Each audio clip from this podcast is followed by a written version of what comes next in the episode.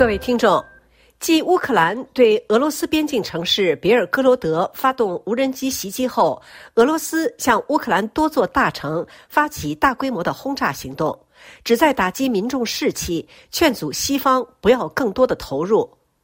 古巴革命胜利迎来六十五周年，该国陷入空前的通货膨胀、物品匮乏、人口外流的严峻局面，经济停滞状态胜过以往。以色列继续加紧在加沙和外约旦的进攻，支持巴勒斯坦的地区武装力量通过小规模或低强度的攻击行动施压。中东局势大有一触即发之势。这是一月三日出版的法国绝大多数日报开篇新闻焦点。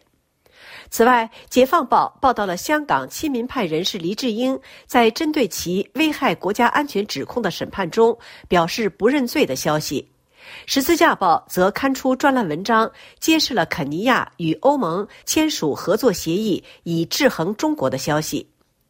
香港媒体大亨黎智英一案的庭审周二进入第四天。作为香港新闻自由的象征，黎智英受到串谋与勾结外国势力和串谋制作煽动性材料的指控。黎智英面临终身监禁。这次于十二月十八日开始的庭审受到国际社会的密切关注。在一月二日的庭审中，现年七十六岁的香港富商在被告席上针对他的三项指控均表示无罪。解放报报道指出，黎智英的庭审受到媒体大力宣扬，应可从中窥见到目前香港公民自由的现状以及相对于北京的司法自治程度。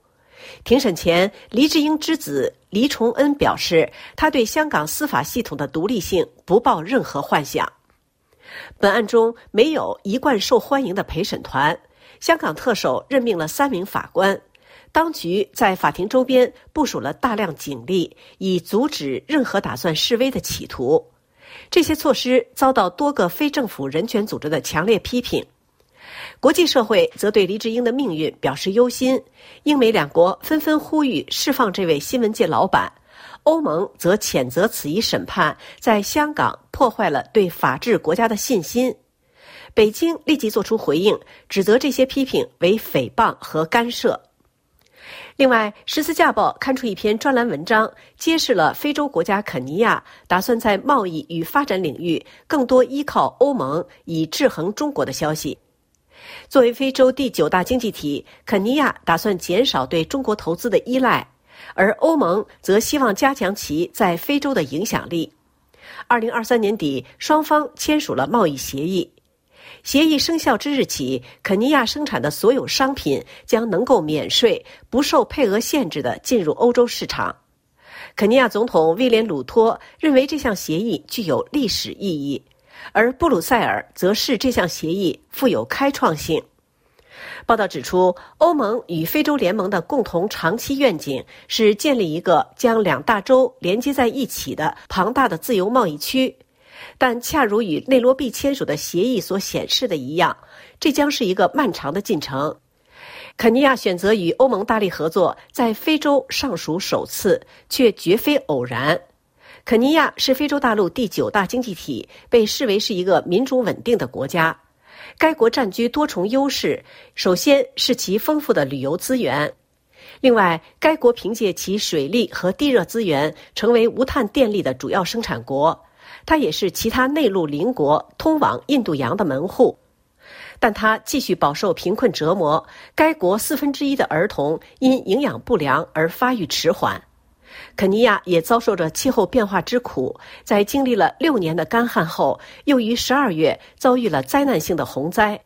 索马里和南苏丹的不稳定局势也为该国带来较大的负面影响。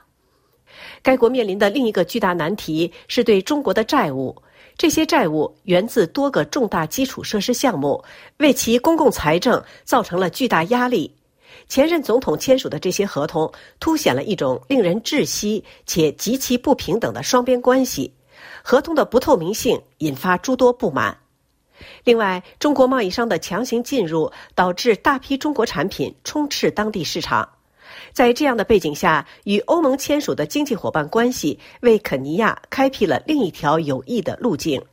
欧盟也将其对肯尼亚伸出的援助之手视为对北京扩张主义战略的回应。以上是本台今天的法国报纸摘要节目，由刘芳选播，感谢收听。